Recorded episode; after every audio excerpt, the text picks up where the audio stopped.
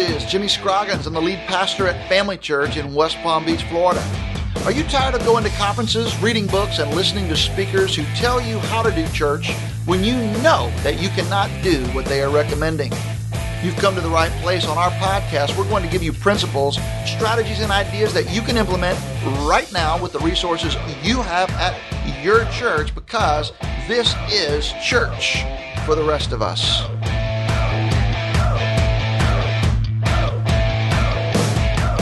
Welcome back to our podcast. We're nearing the end of our first season. So if you're still listening, congratulations. We're so glad that you've stayed with us for all of these weeks. Jimmy, you may remember our first episode. We said that you know nobody may listen to these, but at least we know hey, our mom, our moms, our moms, are tuning in. Hi, mom. Hey, mom. Love you, mom. you're doing well. Hey, we need to come up. with Mrs. Like, Wright, love you too. Absolutely, we love all the moms out there. But Jimmy, you know we we talk about the people who are still listening today. We need to come up with like a gold star system, you know, and maybe just give them some kind of just wonderful treat to South Florida or no something. So. question about it. They should at least give them a T-shirt. Hey, besides our moms, we also have one other very special special uh, listener. She's been with us from the beginning on our podcast, and today she's actually joining us live in studio. So, welcome to Leslie Bennett, our communications director at Family Church, and the person who's helping us with today's topic, which is the first in a four part series that we're calling building a new church culture, not new church programs. And so we're going to talk about messaging. And Leslie, messaging is what you do. It is your area of expertise, and you've been such a great contributor to our messaging here at Family Church. Well, thanks, Jimmy. It's great to be here. It's great to be a part of the team. You know that I love working with both of you. And I think now our listeners kind of have an idea of what that looks like. Yeah. So they might want to send flowers or. Yeah, they should send you flowers. Yeah, all listeners, send them like to Family that. Church. Leslie Bennett, we'll make sure she gets the flowers. Oh, man. Exactly. Leslie, you have a very difficult job. That is true. You know, I think we all feel that way. I think we all feel honored to be here. And, you know, I'm really excited about this series because it's really part of the Family Church secret sauce. And Leslie, I honestly feel like you are a godsend you really help make our messaging uh, precise and it really has a razor's edge to it when when it's actually gone through your filter. And so you help us so much. You're one of the greatest leaders really on our team and you really help us create this common language and Jimmy, you know, Thanks. back to you. I just I'm just thinking about when we talk about church programming and why it's so important because a lot of people when they come down here they're really wanting to talk about yeah, programs, right. but we always press into them hard about culture. Well, we just know that culture is the most important thing. You are right, Steve. Every time I have a conversation with a pastor, or uh, you know, they bring church staffs in here to talk to us at Family Church, they always want to know specifically what is the program, what is the program, what do you do, what's the curriculum. And honestly, it almost doesn't matter right. because what matters more than anything is the culture that you're building. We believe that culture will define the success of what any church is doing, not only here at Family Church, but anybody listening to the Church for the Rest of Us podcast. Churches of any size have to create and nurture and cultivate a culture that will define who they are and what they're doing. Here's the deal good culture will beat bad programs every single time and bad culture will destroy hmm. good programs good. every single time. I like to say that culture will eat programs for breakfast. That's a quotable quote right there, isn't it? I think so. Put that out on a tweet or something. But I couldn't agree more. And I, when we started talking about how we're going to wrap up season one, and we talked about building the church culture instead of church programs, I thought it was such a great idea and we talked about how we're going to break that down and so we're going to break it down um, this episode messaging then we're going to talk about meetings and metrics and membership. So we really All had M's. to come up with M's because we yeah. Adrian Rogers would be proud. Adrian Rogers would be proud, we no had doubt. to prove that we were good Baptists, so that's what we're going to do. And today, focus on messaging. Well, that's right, because uh, by messaging, we're really talking about how we talk about. Uh, what we're doing. And one of the things that's important to me in terms of leading family church, and I, I would just I would just lay this before all of our listeners at church for the rest of us. We like to talk about preaching to lead. Mm-hmm. Preaching to lead is crucial. As preachers, we like to focus on teaching the Bible, which is important. Mm-hmm. Teaching the Bible is one of our core values here at Family Church. But you know, I think a lot of pastors really miss this because a lot of pastors preach to preach as if their sermon was a work of art. They're going to create it, step back, and look at it instead of preaching to lead.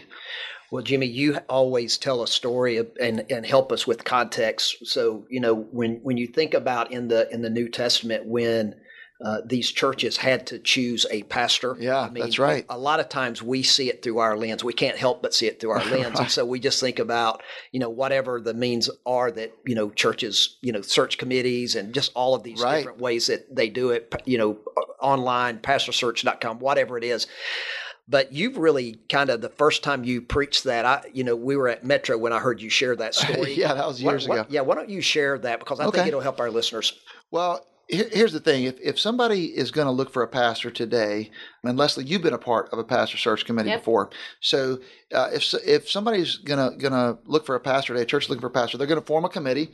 The committee's going to get together. They're going to pray. They're going to fast. Uh, they're going to get advice from church leaders, other places. They're going to probably create some kind of a pastor profile, what they're looking for, and then they're going to begin a search, whether they use a search firm or do it themselves. And they're going to go on the internet and listen to tons of sermons. They may get on a plane or get in the car and go actually visit churches to make sure that the atmosphere at these churches is what they would want replicated in their own church. Ultimately, they're going to choose a pastor to go after. And when they do, they're going to make a secret phone call. Somehow they're going to acquire his information. They're going to surreptitiously very call secret. him. Yeah, very secret. secret. Yeah, you're going to go to the churches and sit in different Sneak sections. Up. Yeah. Oh yeah. Yeah, it's a, it's a real it's a real special forces operation. And they're going to call them and they're going to say, "Hey, listen, we're we're from so and so church. Uh, we really have been watching you and, and we've had you recommended to us. We want to talk to you about becoming our pastor. And then this guy says, I'll pray about it. He talks to his wife and his family. They pray about it. Comes back, yes. Well, over a series of meetings and back and forth and interviews and visits, you guys decide, yes, he wants to be your pastor. Yes, you want him to be your pastor and you kind of strike a deal. And what you had to do to strike the deal is find out, well, how much was he making? We need to make sure we pay him probably a little bit more than that. And we need to check his health insurance and where's he going to live and figure all of that out. And then we get all that settled. Then he goes back to his church. And what does he have to do? oh, he gets up, he preaches that sermon, and at the end of the sermon, he says, Now look, Sad. it's been a great three year run here at right. First Baptist, you know, Mount Pisgah, and I love you guys, and God's taught me so much, but the Lord is calling us to a new opportunity, and He. That's where the famous. That's where the famous line is. I don't know how I'm going to get by without you. I'm, I'm, starting tomorrow. Starting tomorrow.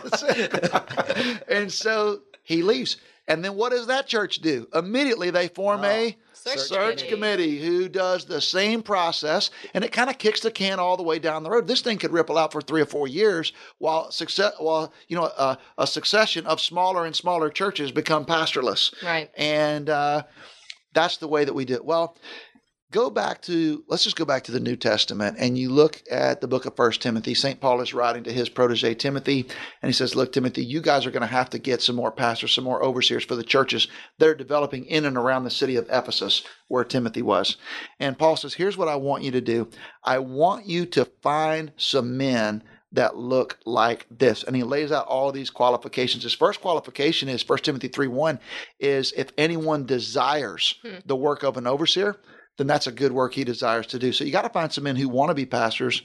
But then if they if they agree to be pastors, you got to say, well, are they above reproach? Is their marriage in good shape? Are they sober minded? Are they under control in terms of their emotions and their words? Are they respected inside the church and outside the church? Do they welcome people into their home? Are they uh, do they drink too much? Do they fight too much? Uh, do they love money too much? Are they too greedy?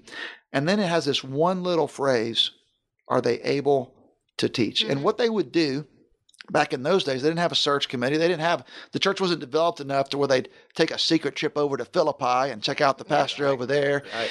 They had to get the men in a room who were in the church, the men in that village, the men in that town. Get them in a room. There's 15, 20, 30 men, and they'd have to say, okay, guys, here's the letter from Paul. One of us is going to have to be the pastor. Paul can't do it anymore. Timothy can't do it anymore. We've got to get our own pastor. Well, who's it going to be? They would read this list of qualifications and they would say, it's one of us. And everybody in the room would probably turn to one or two guys and say, well, it's obvious it ought to be one of these two guys. And why? Because one of these two guys is able to fulfill these qualifications hmm. the best. Yeah. And here's the thing it's about character, it's demonstrated in family life, it's about values, it's about reputation. And then there's this one little phrase able to teach. And I think in our current church uh, kind of culture, we flipped everything on its head. Yeah. And we've made his pulpit presence the number Wow. one Yeah. thing. And when you really look at the qualifications in the Bible, that's only a part of the picture. Well, Jimmy, when we're talking about building a new church culture, obviously it's very important because culture begins with the leader. Mhm. And, you know, when you think about in our scenario here in our context here with Family Church, we have nine campuses. We're soon to have 11. Uh, Explain to our listeners how, how do we actually build culture through the pulpit and across all of our campuses? Well, we have live preaching at all of our campuses, so we don't show one guy on video. And by the way, we're not opposed to churches who do that. We don't have a theological, philosophical, or methodological problem with that. It's a very successful way. We don't do To it lead a because we church? probably couldn't do it. We don't do it because we don't have good enough video equipment, right? so we're church for the rest of us, right? Exactly. We So, can that. well, yeah. And if I start preaching as good as Andy Stanley, we'll consider it. But I haven't. I haven't we gotten go. around to that yet. We have live preaching, and what we do is we meet regularly together weekly to develop our sermon outlines, but we also meet frequently throughout the year to develop our strategy for our preaching. And in our preaching meetings, I'm always looking for opportunities to train and encourage and coach our preachers to make sure that when they stand in the pulpit, they are preaching to lead. hmm And one of the things, I mean, I think even before I started, we had already developed our mission and our core values. That's right. and our vision has developed as we've you know planted this network of neighborhood churches but we always try to incorporate if we can our mission our vision Yes. our core values um, i think you guys are really good about doing that and another thing we've done is develop some scripts that we use in all of our Yeah. services that's something that our communications team has helped with so basically each week we put out to our team a welcome script, an announcement and offering script, and a next step script on a card. So each week we send that out to them that they can use as a guide. Mhm. We're not asking them to memorize it. It's not, you know, word for word. It's just a general It's talking points. guide, talking points that incorporate some of our common language so that we know that at all, all of our campuses, every single week, people are hearing generally the same tone, the same explanations, the same way that we want to express things Yes. about the welcome and people who are welcome to be there, the things that we want to say about the offering and how we want to put that together. Um, so it gives us common language. Well, Leslie, you're exactly right about that. We have gotten better at it, but the reason Jimmy and I and our team has gotten better at it is because we hired you. Yeah, that's right. What- Well, I will say this, and that is so so vital, is to have someone who really is an expert at communicating and really good with words. But one of the things I would just encourage our listeners too, as you hear all of this, you may think, okay, that's fine for family church. You got scripts, you got all these campuses, you have a communications director. We don't have that. But the thing of it is, these principles would still work for a church of any size. Mm-hmm. If I was a pastor with no staff at all and no communications director, I would sit down with someone else who I think is a good communicator, and our maybe my wife, maybe my son, maybe my daughter, whoever, and I would script myself. I still think developing consistent common language for a church of any size That's is good. crucial for Yeah. developing culture. Well, I'm Yeah. 51 years old, and you know, if it's kind of, you know, obviously we can't go back and replay it, but you know, one of the things that I, if I could go back, uh, you know, this idea of common language is so important. And one of the things I got caught up, I always thought I was having to come up with a new trick and a new, you know, statement. Mm-hmm. And you know, really, this idea of repetition and saying the same things, it it really does help you. And so, Leslie, why, why don't you give us some examples of how this actually plays out in our church? Well, I mean, one example, Steve, has very much to do with what we've done with church planting. And as we've been more strategic and reaching out to our neighbors, and we've actually done some initiatives with our church, encouraging them to get to know mm-hmm. people that live around Right. them. Because as we've talked about turning everyday conversations into gospel conversations, we started realizing people felt like they didn't have anybody to turn the conversation to the gospel with because everybody they knew was already a Christian, right? So we started Sure. talking to people about get to know your neighbors, get to know the people that you work with, get to know the Mhm. people on the ball field. Yeah, Yeah. go. We did, you know, meals with Jesus, go and eat with them. And as we started to talk about that, we developed this idea of okay, we need to be the church out there. Right. So then we decided we were going to close all of our services with that phrase. We've been the church in here. Now Yeah. let's go and be the church out there. And we've been doing that now for maybe Couple two years. Yep. years. And Right. you would think, like, are we going to get a new statement? Like, when are we going to get off of that? But one thing I've realized in communicating is just when I'm completely sick of saying something, somebody will say, Oh, I get it. You think we should be the church out there. Oh, Yeah. And I'm saying to myself, when did we start doing that? yeah. I'm thinking, are you kidding me? Yeah, yeah. Right. I, if You're I right. say this statement again, I'm going to be sick, but they just heard it for the first time. Right. Yeah. So, It is amazing how people do pick up on things, and it takes a long time to get common language actually kind of integrated into the DNA of your church. And honestly, the one place where that can happen is from the pulpit. And that's why it's so vital that what is said from the platform is carefully thought through. And Steve, I want to echo what you said. It would be easy for us to get up there and think, okay, every week I need to do a creative way of asking for the offering. I would actually recommend you ask for the offering the exact same Right. way every week, so much so that your regular attenders could almost mouth the words and lip sync it while you mm-hmm. do it. Well, it's kind of mm-hmm. funny because you think about our congregation when they're, you know, making fun of you or kind Oh, of yeah. having, teasing you. It's they're quoting you on the things that we're always saying. That's right. Which really, that's a victory for us because we're like, ah, it's sinking in. That's exactly right. And same for same for, like Leslie, you mentioned your next step. So at the end of your service, I would recommend that churches and pastors, whoever's doing the invitation, whatever kind of invitation you do, you do it almost exactly the same way every week because that's how people begin to learn what it is you're asking for from them and what it is you're saying to them because language really does create culture and language is best and most powerfully disseminated in a church from the pulpit, from the mm-hmm. platform. I It- thought about when we were thinking about talking about this. This is my little phrase I came up with. It takes a long time to get language from the pastor to the pulpit to the people. Yeah, that's So, exactly right. From I the like pastor to the pulpit like to the people. Yeah, but good. it really does start with the heart of the pastor. So we're not trying to generate something that's fake or not that's not authentic. It's things that are truly from your heart, from the hearts of our pastors.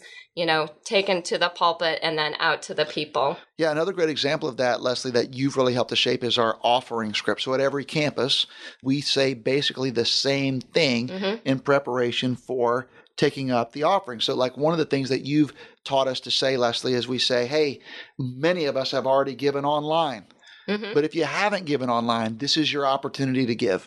And that's just one of the ways that we reinforce our desire for as many people as possible to be giving online because Right. it's more consistent. It helps us in a lot of ways. Mm-hmm. But that's just one little way we're able to coach our people about what we want them to do, not just at one campus, but at at all of them. And so mm-hmm. thousands of people hear the same thing every single week, even though different people are saying it. Right. Well, common language helps us really for our people to understand our ethos and really what is our badge of distinction. And, you know, when you think about keeping Family Church and our message on point, uh, we have a preaching meeting each week where we, we're trying to help all of our pastors preach to lead. And so we do that. We have scripts. What are what are some other things that we're doing that would help our listeners today? Honestly, Steve, I just think that the number one thing that we're doing is we spend a lot of time together building relationship, building community. I mean, we really want our team to understand that we are all in this together. We're on a common mission. That's why we're focusing on using common language. That's why we drill it from the pulpit, all of our pulpits across the Family Church Network. But we want those messages to come from the heart. We don't just want them to be, we don't want the people on the platform to be actors reciting scripts. We want these to be leaders on mission, speaking from the heart in a careful, intentional way to get the message across. We want our pastors and our staff and our key leaders to know that it's their character and their heart mm-hmm. that matters even more than their words. That's good. But if that's where your character and your heart is, then let's be careful. Let's be choosy. Let's be intentional about the words that we're using. And, and, you know, one of the things it says in 1 Timothy chapter 3 and in Titus chapter 1 when it describes pastors is it talks about how crucial your family life is. Mm-hmm. And if you really read it, it kind of makes it really clear hey, look, if you're not leading well and admirably in the little house at your house, mm-hmm. You're going to have a really difficult time leading well and admirably in the big house at the church because you know our family lives are crucial. Our personal walk with god is crucial in marriage and parenting and our personal walk with god because what happens in our home it is the crucible on which our character is tested and it's the anvil in which our pastoral skills are forged and it's the proving ground where our pastoral skills are demonstrated so that other people can see them and say hey we actually think you might be a good leader in our church. And so part of leading is just being real, it's being authentic, mm-hmm. it's coming from the heart. And then we use our messaging not to say something that's not true, but to skillfully and intentionally say something that is true about us and about our church. And that's how we try to shape our culture by preaching to lead and leading from the platform. Which I think you do a really good job of, Jimmy. I think all of our pastors do a really good job with this, just being real Yeah. on the platform. And, you know, so honestly, when I read this passage about um, leaders and you read about the home and that your home is supposed to be in order, it can be a little bit daunting to the average person. And so I think, you know, you've done a good job, you and Kristen. I mean, I've heard Kristen share about some of the struggles you've had with your kids. Oh, yeah. And we've had plenty. Yeah, we, all, have. We all have. Uh, Well, the three of us have shared plenty of struggles all the way around, Wow. right? We've prayed and another cried and all of that. We'll, we, we'll yeah, do we that another do a time. whole uh, podcast on that one. Bottom line is, we have a lot to be We could- authentic we could about. do a whole season on that. well, But, look, I mean, just being real about it and sharing that you know you are a person of character. You do lead your home well, but you it's not perfect. And I think that that speaks to people because we all sit out there listening to pastors and think, well, maybe if my husband was a pastor, if I was a pastor, my house would be perfect too. But Yeah. our houses aren't perfect, and Yeah. so we wonder. But you know, to just to be real and authentic, so that we all are on the same playing field. We're all in this together.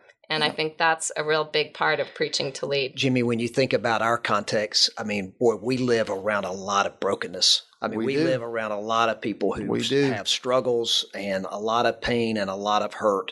And, you know, I, I was just thinking about one of the scripts that you do on Sunday mornings when you say, hey, mm-hmm. come here, run through that. I think that would be That a classic good. example because Yeah. you say that, you know, a lot and a lot of our Yeah. people can quote it, but it's from your heart. Well, I mean, almost every week, somewhere in the sermon, I'll say, look, at Family Church, we have all kinds of people here today.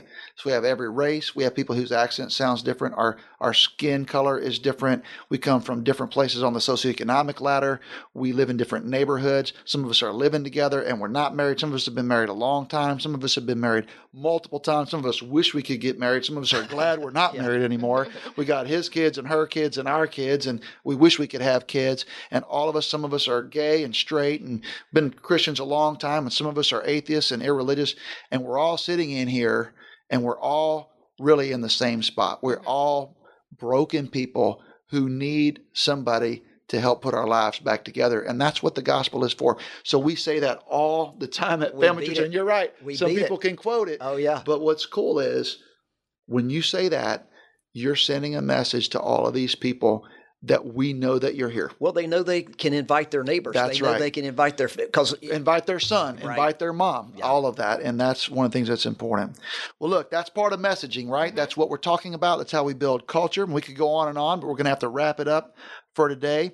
As always, our listeners on Church for the Rest of Us, we hope you will visit us at familychurchnetwork.com. Get our sample scripts. We'll share them with you. They're there in the show notes. And let us know how you and your church are keeping your messaging on point. Maybe we can learn something from you. Thank you so much for joining us at Church for the Rest of Us. Thank you so much for joining us on today's podcast. I'd love for you to follow me on Twitter at Jimmy Scroggins or check out FamilyChurchNetwork.com to chime in on our blog. We want your feedback on today's podcast. Plus, we want to know what you are doing because we want to learn from you too. Hey, until next time, this is Jimmy Scroggins, and you've been listening to Church for the Rest of Us.